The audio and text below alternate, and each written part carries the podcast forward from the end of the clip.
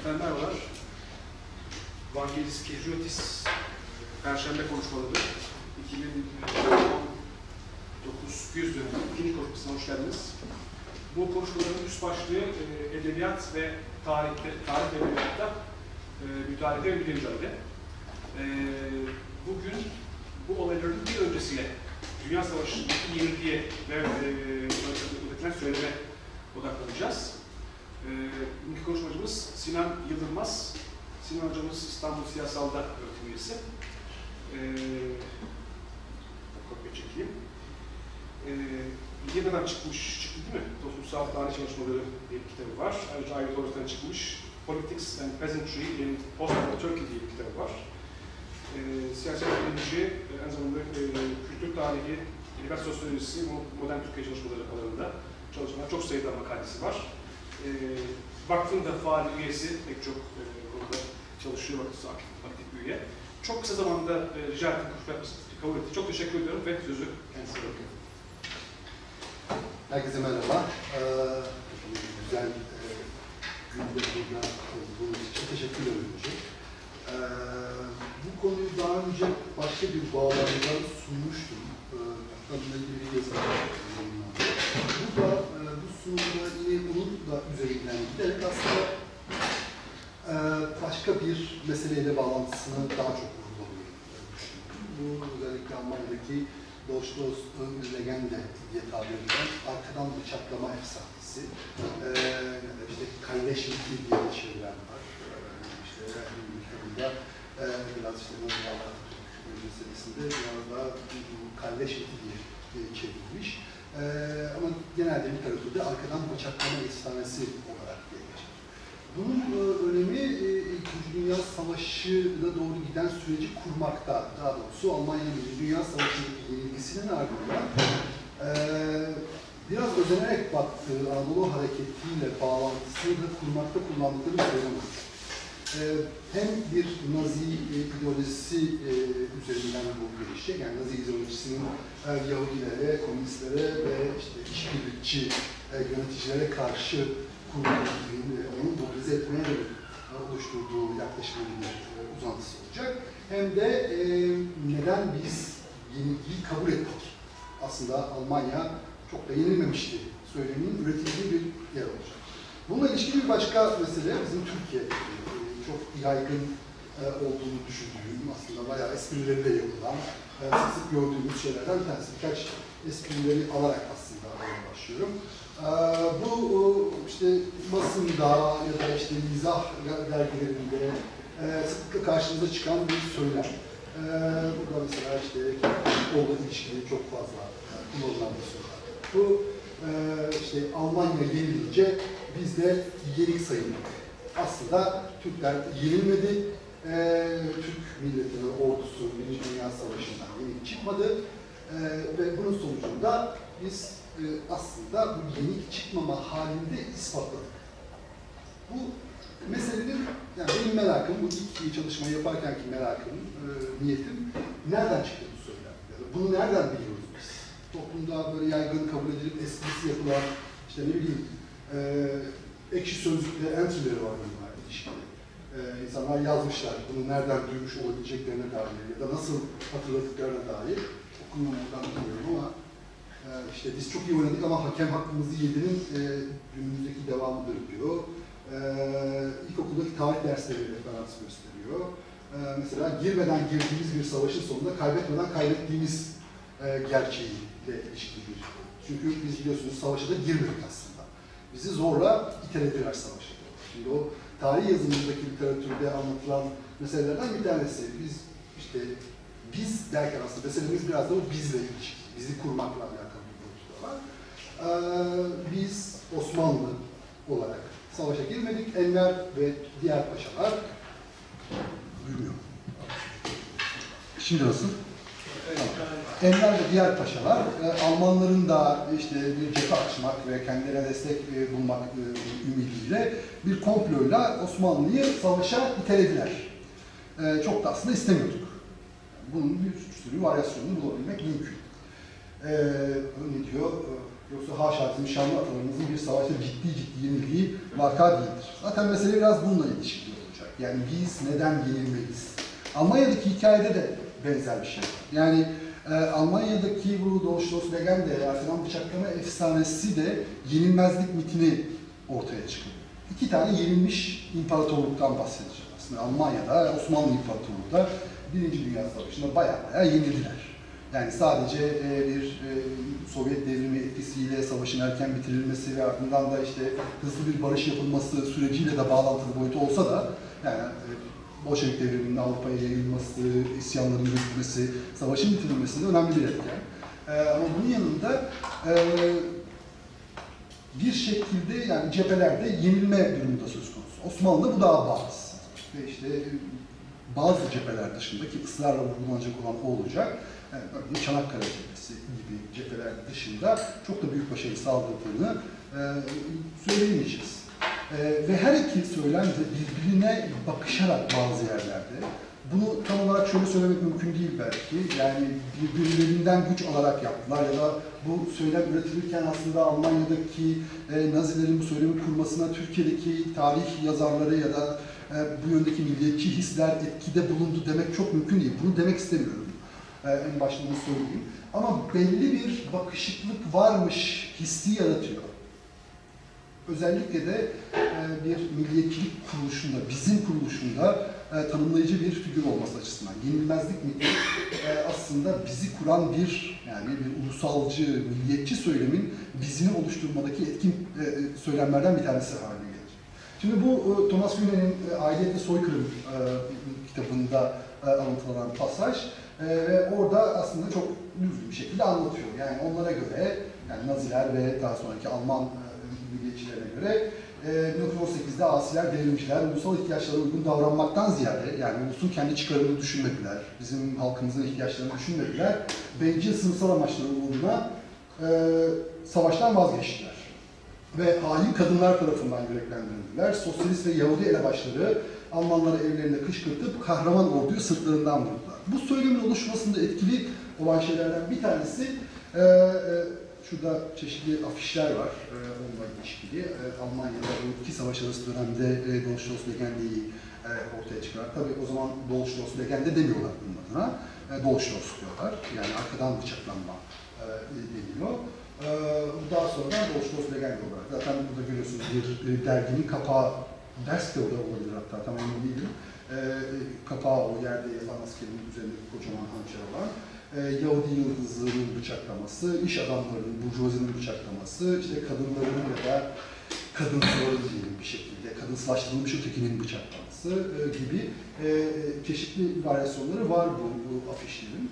E, bu, bu mitin oluşmasında ve Almanya'da yerleşikleşmesinde önemli olan unsurlardan bir tanesi Almanya topraklarının savaş sırasında aslında çok da fazla savaşı deneyimlememiş olmasıyla ilişkili. Yani Almanya tabii ki ekonomik olarak ya da işte ölen askerlerin cepheye gelmesi, cephe gerisine gelmesiyle ilişkili olarak belli bir farkındalığa sahip olacak. Ama doğrudan e, ortasında savaşı hissetmeyecek. Bir cephe Alman sınırları içerisinde değil, daha çok işte Almanya'nın dışına doğru, Rusya'ya doğru veya Fransa'ya doğru genişlemiş bir yerde oluşacağı için e, çok da fazla hissetmeyecek. O yüzden de savaş bittiğinde, barış anlaşması imzalandığında e, gerçekten de kamuoyunda bunu kurabilecek bir şey de var. E, ya aslında biz hiç savaşın kötü yönünü de görmedik. Yani savaş bize gelmedi ki. Biz topraklarımızı da kaybetmedik, yenilmedik ki. Bizi niye bu duruma sürüklediler diyebilecek bir e, realite de söz konusu. Yani bunun bir zemini de var bu söylemin e, gelişmesi. E, bizim e, literatürde nereye bakacağız? Yani biz bu söylemi nereden bulabiliriz diye düşündüğümüzde tabii ki e, ilk suçlumuz bunlar. E, tarih ders kitapları.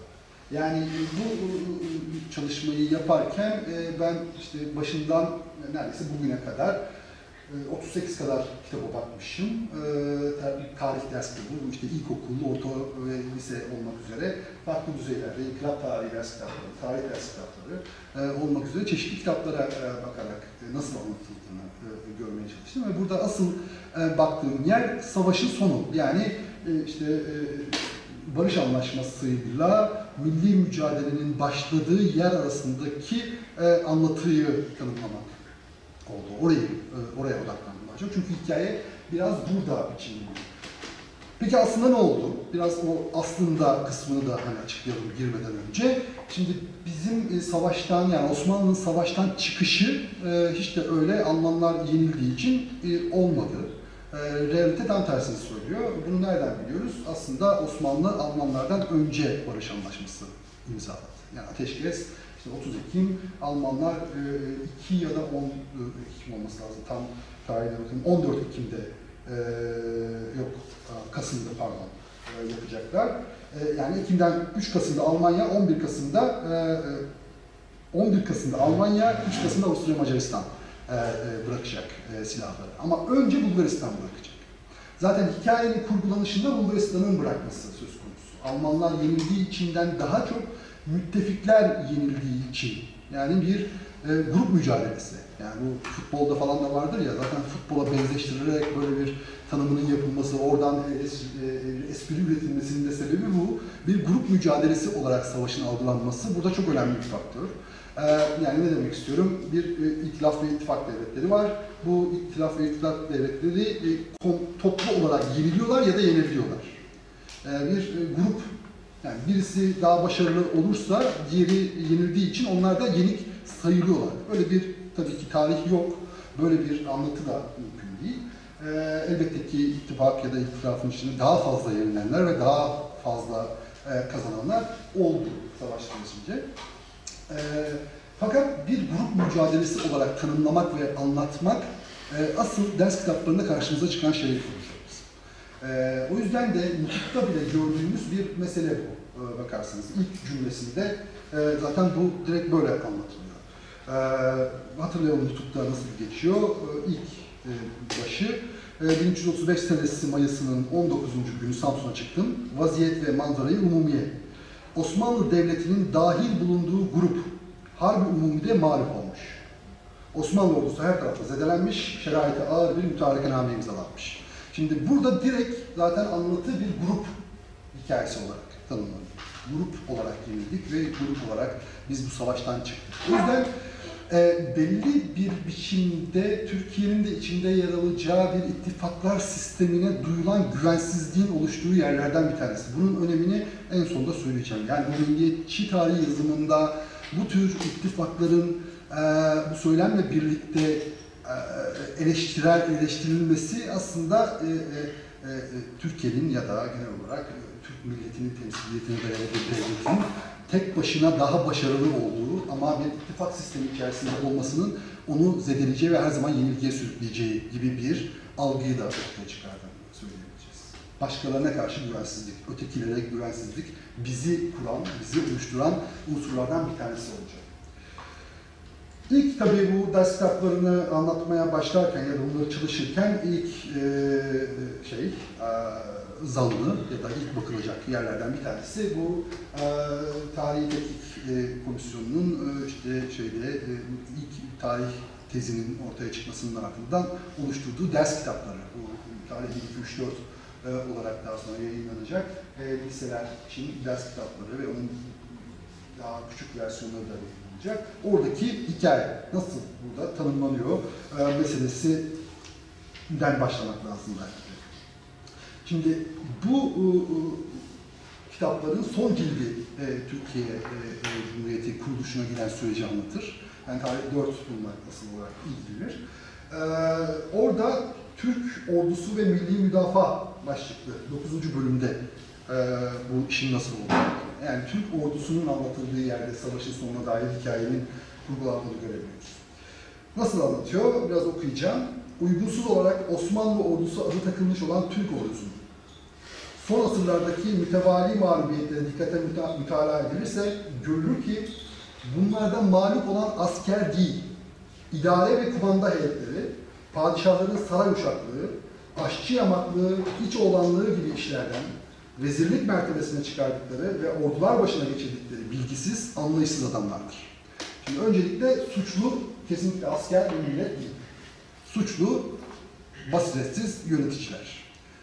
Peki nasıl olacak? Yani bu suçlu olanları ortadan kaldıracağız önce tabii ki ve bunun yerine daha suçsuz olan ve daha basiretli olan bir komutanın geçmesi. Büyük Harp, Osmanlı saltanatının 3 asırdan beri devam eden askeri mağlubiyetlerinin sonuncusudur. Ancak bunda da Türkler Çanakkale, Kafkas, Kut ve yabancı cephelerde çok çeşitli çetin mücadelelerde en yüksek cevheri düşmanlarına tasdik ettirmiştir.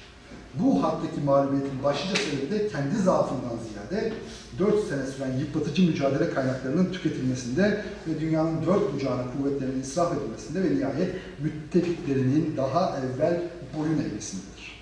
Şimdi şunu belki de vurgulamak lazım. Hiçbir kitapta, bu tarih metinlerinin, ders kitaplarının hiçbirinde bu e, miti yani e, Almanlar yenildiği için biz de yenik sayıldık söylemini birebir görmek mümkün değil. Bu söylem biraz işi basitleştirip daha mekanik, daha anlaşılır kılmak için büyük ihtimal derslerde ve genel tartışmalarda işte insanlar arasında yani ne olmuş savaşın sonunda işte Almanlar yenildiği için biz de yenik sayılmışız diyerek basitleştirmeden kaynaklandığını düşünüyorum. Tabii bunun delili yok elbette. Ee, ama ders kitaplarında da bunun aksi yok. Yani bu kelimeleri doğrudan bu şekilde göremiyoruz. Ama bir mağlubiyetin gerçekte olmadığını, mağlubiyeti yaşatanların olduğunu çok sıklıkla vurguladıklarını e, söyleyebiliriz. Bu kişiler, bu iki kumandanın bu sefer Tarih 3 kitabında Birinci Dünya Savaşı'ndaki başarı ve başarısızlıklar anlatılıyor. Bu iki kumandanın Enver ve Cemal Paşalar mucip olduğu felaketler nihayetine kadar telafi olunamadı. Bununla beraber Osmanlı orduları bu orduların temelini teşkil eden Türk milleti 4 sene süren Cihan Harbi'nin muhtelif cephelerinde muktedir kumandanlar idaresi altında bulundukça dünyaya hayret veren bir mukavemet ve kudret gösterdiler. Şuradan daha kısaltarak diyeceğim ama çok özür Türk ordusunun Gelibolu Yarımadası'nda dünyanın en muntazam ve mükemmel ordularına karşı gösterdiği kahramanca mukavemet ve onları ricate mecbur ederek kazandığı büyük zafer, Türk neferinin ve Türk milletinin fıtri fedakarlığını ve yüksek hasletlerini en iyi anlayan ve ondan istifade etmesini bilen Mustafa Kemal'in eşsiz dehası sayesinde olmuştur. İş bundan sonra aslında bir sonraki savaşa, yani bu seminerler dizisinin de içinde olduğu milli mücadele dönemine geliyor.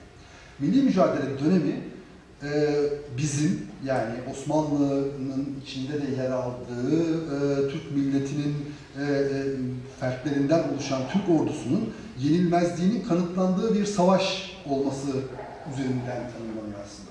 Bunu da beceren bu başarısız, basiretsiz, işte iç olanlarından oluşan yöneticilerden kurtulmuş büyük muzaffer komutanlar eşliğinde ancak gerçekleştirilebilecek. Ee, bunun burada takdir edersiniz ki şeyinden bahsetmiyorum. Yani bu ne kadar gerçektir, değildir meselemiz bu değil. Bunun nasıl sunulduğu ve nasıl bir e, e, tarihsel algıyı yarattığı, nasıl bir biz kimliği yarattığı üzerinden gitmek e, daha çok arzu. Bu yüzden e, biraz sistematize etmeye çalıştım ben buradaki e, görüşleri. E, daha doğrusu bu incelediğim ders kitapları arasında çeşitli anahtar kelimeler e, vurgulamanın daha anlamlı olacağını. Mesela bu. Daha çok 1950'ler civarında basılmış olan kitaplarda gördüğümüz bir motif bu. E, müttefikler yenildiği için. E, burada işte dört tane örneğini veriyorum. E, Osmanlı Devleti bağlaşıkları yenilmişlerdi. Osmanlı Devleti de onların tarafında savaştığı için. Osmanlı ordusu büyük başarılar kazanmıştı. Müttefiklerin mağlup oluşu yüzünden. İttifak devletleri yenildiler. Onun için Osmanlı Devleti de silahlarını bırakmak zorunda kaldı gibi bir anlatının sürekli tekrar edildiğini görebiliyoruz. Yani burada yine bir müttefik ya da grup faaliyeti olarak savaş e, tanımlanıyor. Grup içerisinde aslında e, olmanın sonucunda bir yenilik e, daha e, baskın bir şekilde e, anlatılıyor. İkinci olarak teknik yetersizlikler. Şimdi buradaki mesele e, aslında ilk kitapta da vardı. Bu e, tarih tetkik hükümetinin çıkaracağı e, tarih ders kitaplarında da benzer teknik yetersizlikler, işte e, yeteri düzeyde sevkiyatın yapılamaması, e, belli bir sarfiyat yapılması e, e, tüm o, askeri e, cephelerde kısmı var.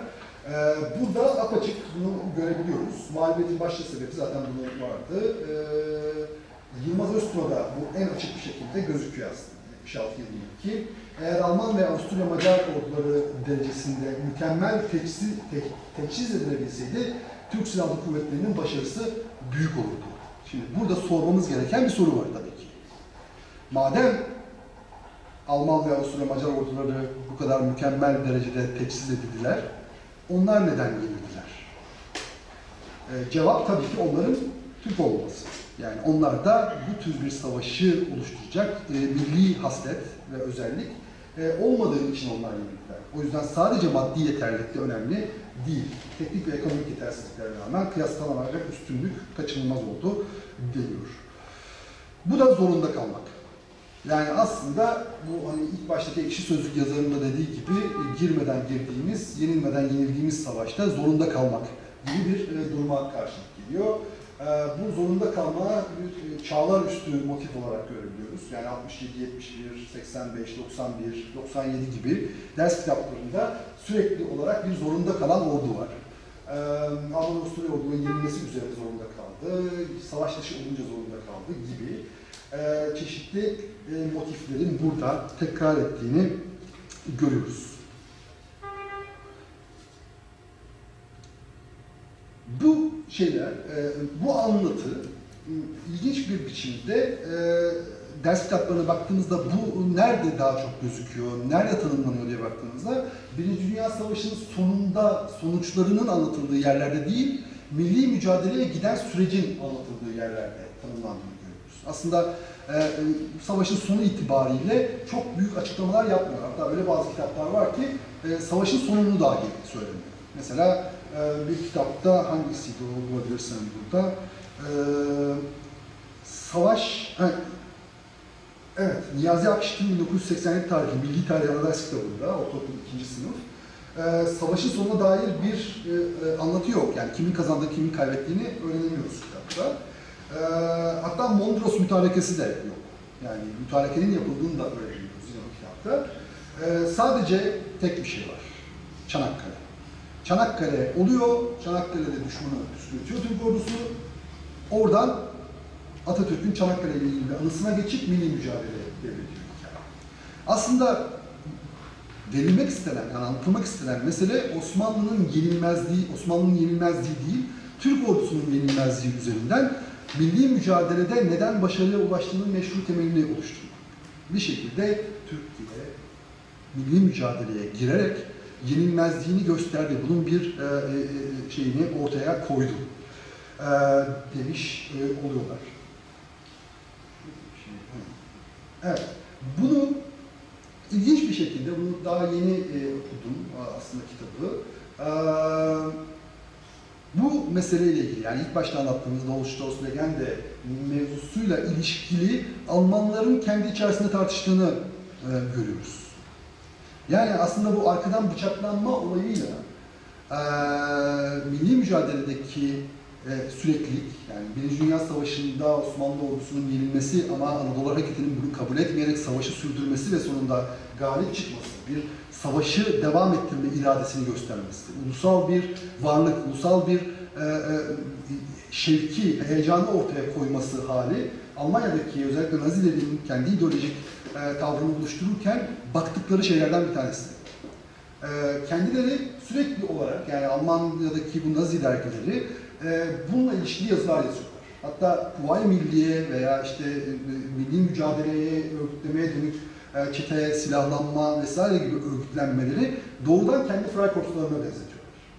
Yani Freikorpslar bu asker e, Birinci Dünya Savaşı'nda e, cepheden dönmüş, askerliği bitmiş, eski askerlerin oluşturduğu e, sokak gücü e, daha sonradan işte e, birçok e, Rosa Luxemburg'un vesairenin öldürülmesinde de aktif olacak. E, Nazi'nin, Nazilerin sokak gücü haline dönüşecek ileride e, vesaire bir nevi e, muhalif olmayan paramiliter güç.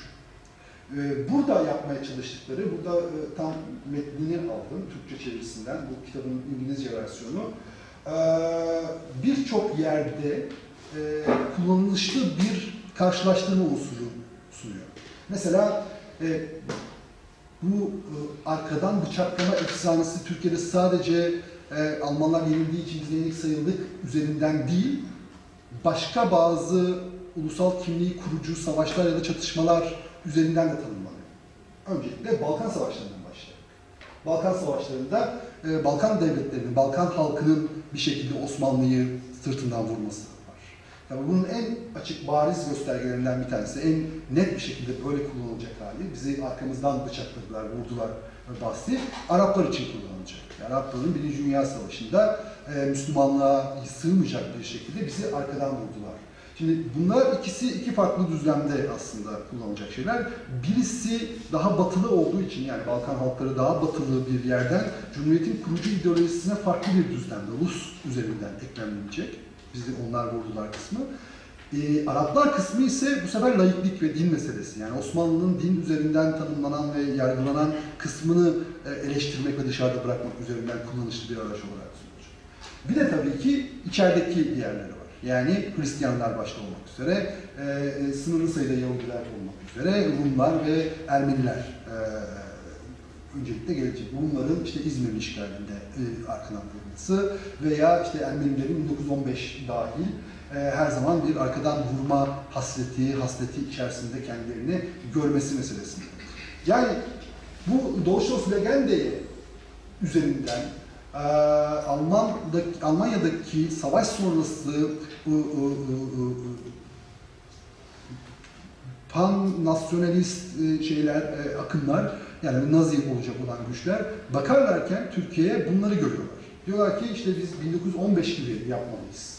Yani soykırıma doğru gidecek, işte Yahudi soykırımının örnek almak üzere e, Ermeni soykırımına bakarak oradan bir şey çıkarmayı. Ya da e, öbür taraftan baktığınızda e, işte Hristiyanlara da Yahudilere bizim onlara yaptığımız gibi yapmamız. Çünkü onlar da aynı şekilde bizim arkamızdan vurdular diyerek örnek aldıklarını e, görüyoruz.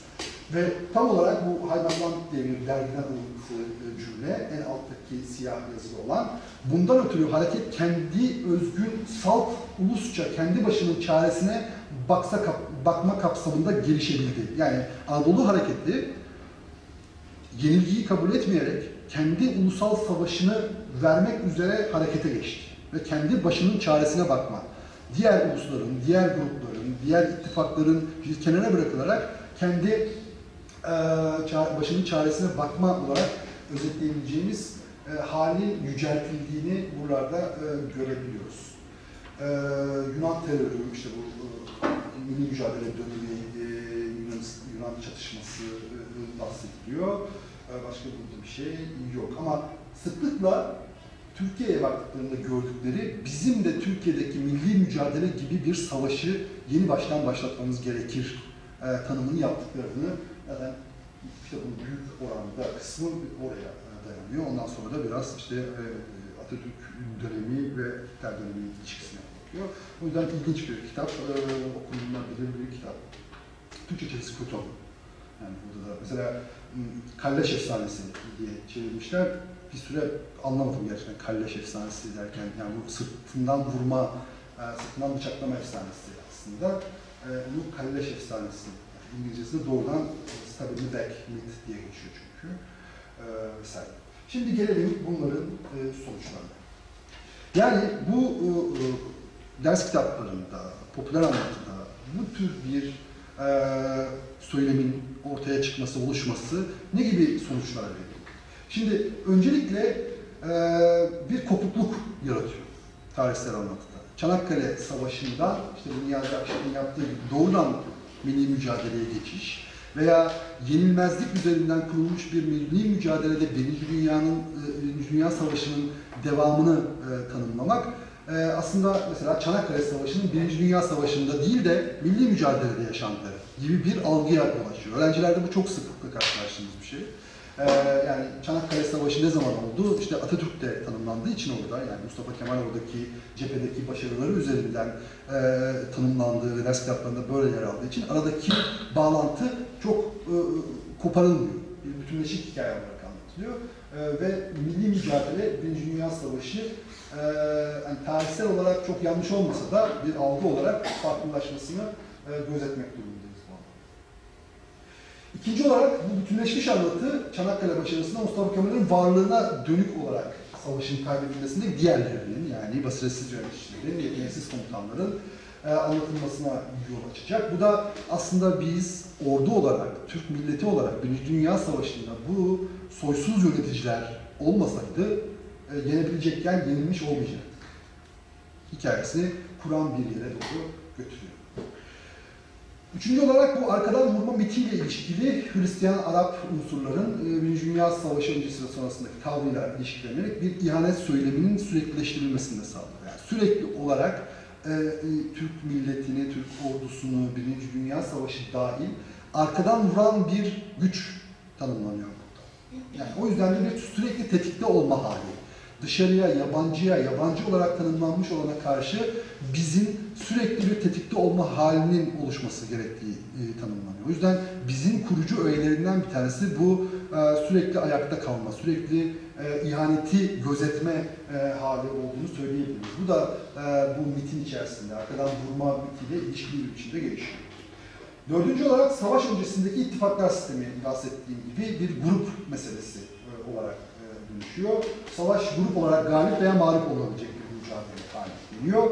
Türk milleti kendi savaşını bu bağlardan kurtulduktan sonra yani bir grup olma halinden çıktıktan sonra kendi başına aynı o Alman e, dergisinde tanımlandığı gibi kendi bağımsız savaşını devam ettirdiğinde yenik sayıldığı bir savaştan gelerek çıkmayı başarabilecektir. Ve ancak ve ancak aslında bu tür ittifaklar içerisinde değil, kendi bağımsız mücadelesi üzerinden e, bunu e, karşılaştırır, e, bunu o, o gerçekleştirebilecektir. Son olarak da bu e, buna ilişkili bir biçimde milliyetçi anti-emperyalist söylem e, ortaya çıkılacak. E, ve bu bizi e, milli varlık tek başına kaldığında, yani Hristiyan, Arap, Avrupa güçleri dışında e, kendi başıyla var var kalan, baş başa kalan e, milli e, varlık e, daha başarılı, daha e, özgüvenli ama bir yandan da e, herkese kafa tutan bir yerden kendini gerçekleştirebilir. Bu e, e, bağ, yani bir uluslararası örgütler içerisinde yer alma halini, e, demokratik bir düzende e, e, e, müzakere ve bir nevi uzlaşmaya dayalı varoluş yerine diğerlerini dışlayarak kendi başına tekil bir özne olarak kendini yüceltme e, düşüncesini, bu genel işte e, milliyetçiliğin temel söylemlerinden bir tanesi aslında, daha var eden bir e, durumu ortaya çıkıyor. Böylece Birinci Dünya Savaşı'nın sonuca ilişkin önermeyi bu söylem e, tanımın içerisinde bizi de kuran bir yere e, götürüyor. Yani biz ulusal kimlik e, tanımlamasında e, savaşlar sonucunda ancak ihanete uğradığımızda ya da birlikte yürüdüğümüz kişiler, gruplar veya ülkeler bizi arkadan vurursa yenilebiliriz. Bunun dışında bizim yenilmez birliğini kuran yalıtılmış anti-internasyonalist milliyetçi bir reddiyenin bu mit içerisinde yani hem Doğuş, Doğuş Dost Legender'in hem de e, Almanlar yenildiği için biz de yenik sayıldık mitin içerisinde etkili olduğunu, kurucu olduğunu e, söyleyebiliriz. E, bugüne ilişkin ne söyleyebiliriz peki? E, yani bugünkü ders kitapları bu meseleyi nasıl ele alıyor? E, bugün bu ders kitaplarında e, mesele ilginç bir şekilde bu düzeyde ele alınmıyor. Yani e, e, bu işte Bulgaristan meselesi hala vurgulanıyor. Yani Bulgaristan ilk önce barış anlaşması imzalanacak. Osmanlı ile Almanya arasındaki bağı kesecek bu. E, aradaki işte silah veya insan ilişkisini e, keseceği için Türkiye, Osmanlı e, güçten düşecek. Yani o bağlantı kopacak. Bunun için de e, barışı imzalamak zorunda kalacak. En son bugün gelirken bir ders kitabı buldum yine. E, çok seviyorum ders kitapları okumayı. E, 2017 yılında yayınlanmış bir e, yani devletin müfredatı aldığı ama özel bir yayın. E, ilk öğretim 8. sınıf İnkılap Tarihi ders kitabı. E, orada şöyle geçiyor. 1918'in ilk baharında bütün güçleriyle saldırıya geçen Alman ordularının İngiliz ve Fransız kuvvetleri karşısında yenilmesi, İtilaf, ittifak devletlerinin savaşı kazanma umutlarını yok edecek. Bulgaristan anlaşma imzalayarak savaştan çekildi. Bu durumda Osmanlı Devleti en büyük destekçisi Almanya ile kara bağlantısını yitirmiş oluyordu. Ekonomik ve askeri açıdan zor durumda olan Osmanlı Devleti bu koşullarda savaşı daha fazla sürdüremezdi. Ee, şimdi burada e, iyi geliyor aslında Bulgaristan işte şey yapıyor, diğerleri yeniliyor. Ee, ama sanki Osmanlı savaşı sürdürme niyetinde ama sürdüremeyeceği için, o bağlantı kesildiği için savaşı bıraktı gibi bir algıya e, yol açmış oluyor en nihayetinde. E, bu en son kısımda ama yaygın olarak baktığımızda diğer ders kitaplarında bu kadar fazla motif göremiyoruz. Yani bu zorunda olmak, müttefikler yenildiği için ya da işte teknik yetersizlikler vesaire meselesinin daha azalmış olduğunu, daha tonunun düşmüş olduğunu görebiliyoruz. Bu bize ne anlatıyor? Yani buradan ne çıkarabiliriz? Çok da emin değilim aslında. Ee, Biraz daha bakmak gerekiyor çünkü bütün ders kitaplarına erişimim yok şu anda. Ee, Yeni sisteme geçildi mesela bu dönemde e, veli olmanız veya öğretmen ya da öğrenci olmanız gerekiyor ders kitaplarını görebilmek için. Ee, Bir yerde duruyor mu bilmiyorum siz de belki daha iyi biliyorsunuzdur. Öğretmenler vesaire söyleyen varsa. Olarak. İşte onları şey yapmışlar, bir yeni sistem yapmışlar. E-Devlet'ten onun üzerinden girip bakabiliyorsunuz. Daha yeni ona baktım. Girebilirsiniz. İşte o da daha birinci sınıf olduğu için açmadılar. Çok daha küçük. Onu da denedim çünkü. bir öğretmenden alacağım şifreyi, öyle yani bir şey yok. Ee, ama tonunun düştüğünü görebiliriz. Bunda en etkili olan şeylerden bir tanesini ben açıkçası bu işin mizahının yapılması olduğunu da düşünüyorum. Yani bu konu e, ayakları altına düştükçe yani çok fazla dalga eder e, bir durumda tanımlandıkça insanlar e, ya işte Almanlar yenildiği için biz yenik sayıldık gibi e, toplumda böyle konuşmaya devam ettikçe aslında kurucu öğe olarak kullanılabilecek olan bu yenilmezlik miti e, yumuşuyor. Çok da bizi kuracak bir öğe olarak e, tanımlanmıyor. Çünkü e, bizi kuran şey e, daha serttir, daha tonu yüksektir, daha kuvvetli bir e, güce sahip olmaktır. Bu kadar eleştiren ya da işte mizahi yapılan e, şey beğenilmez. Buna işte e, Robert Danton vardır meşhur böyle kitap tarihi üzerinden fikir tarihi vesaire yazar. Fransız devrimi öncesinde insanların neler okuduğunu vesaire inceler onun en önemli çalışmasında. Ve en baktığında gördüğü şey böyle bir yeraltı edebiyatı. Daha doğrusu e, e, gizli saklı ilişkilerin, yani bugün adına belki pornografi diyebileceğimiz saray entrikaları vesaire gibi bestsellerların çok fazla okunduğunu, işte öyle insanların e, böyle büyük e, teorik kitaplar, işte Rusolar vesaire devirip liberalizm falan diye e, değil ama iktidarla, iktidarın e, işte sorgulanamaz, e, eleştirilemez ya da erişilemez, dokunulamaz haresini ortadan kaldıracak, e, insanileştirecek meselelerle ilgilendiklerini, onları okuduklarını görüyoruz. Buna e, taçsızlandırma, iktidarın taçsızlandırılması ya da iktidarsızlaştırılması adını veriyor. E, ne demek istiyoruz? Yani çok güçlü, kendini Tanrı'yla bir tutan, Tanrı kralı olarak tanımlayan bir iktidarı aslında daha böyle insani seviyeye çıkıyor. Böyle bir iktidar, böyle bir e, e, söylem aslında insanların ona karşı çıkmasını, onu reddetmesini, hatta alaşağı etmesini, yıkmasını kolaylaştırıcı bir etkiye yol açıyor. Eğer siz bir iktidardan korkmazsanız, ona gülebiliyorsanız, onun e, insani yönlerinin aslında e, çok da sıradan olduğunu, benden çok da farklı olmadığını düşünmeye başlıyorsunuz kitlesi olarak, onun kurduğu meşruiyet zeminini, o gücü e, yıkarsınız. Yıkmanızın çok büyük bir temeli oluşur aslında böylelikle. E, burada da mizahın, o bizi, bizi kurucu etkisinin e, bunu yok ettiğini e, düşünüyorum ben. Ee, o yüzden yani ne kadar bu kurucu öğelerle dalga geçer, onu miza e, ve ayak altına alırsak yani gülerek ve ona karşı e, e, onun tonunu, e, gücünü etkisizleştirecek düzeyde e, o kadar e, toplum olarak daha e, bu tür mitlerden özgürleşebiliriz diye düşünüyorum. Şimdi sunumu böyle e, bitireyim. E, bunun üzerine isterseniz hani, e, konuşabilir.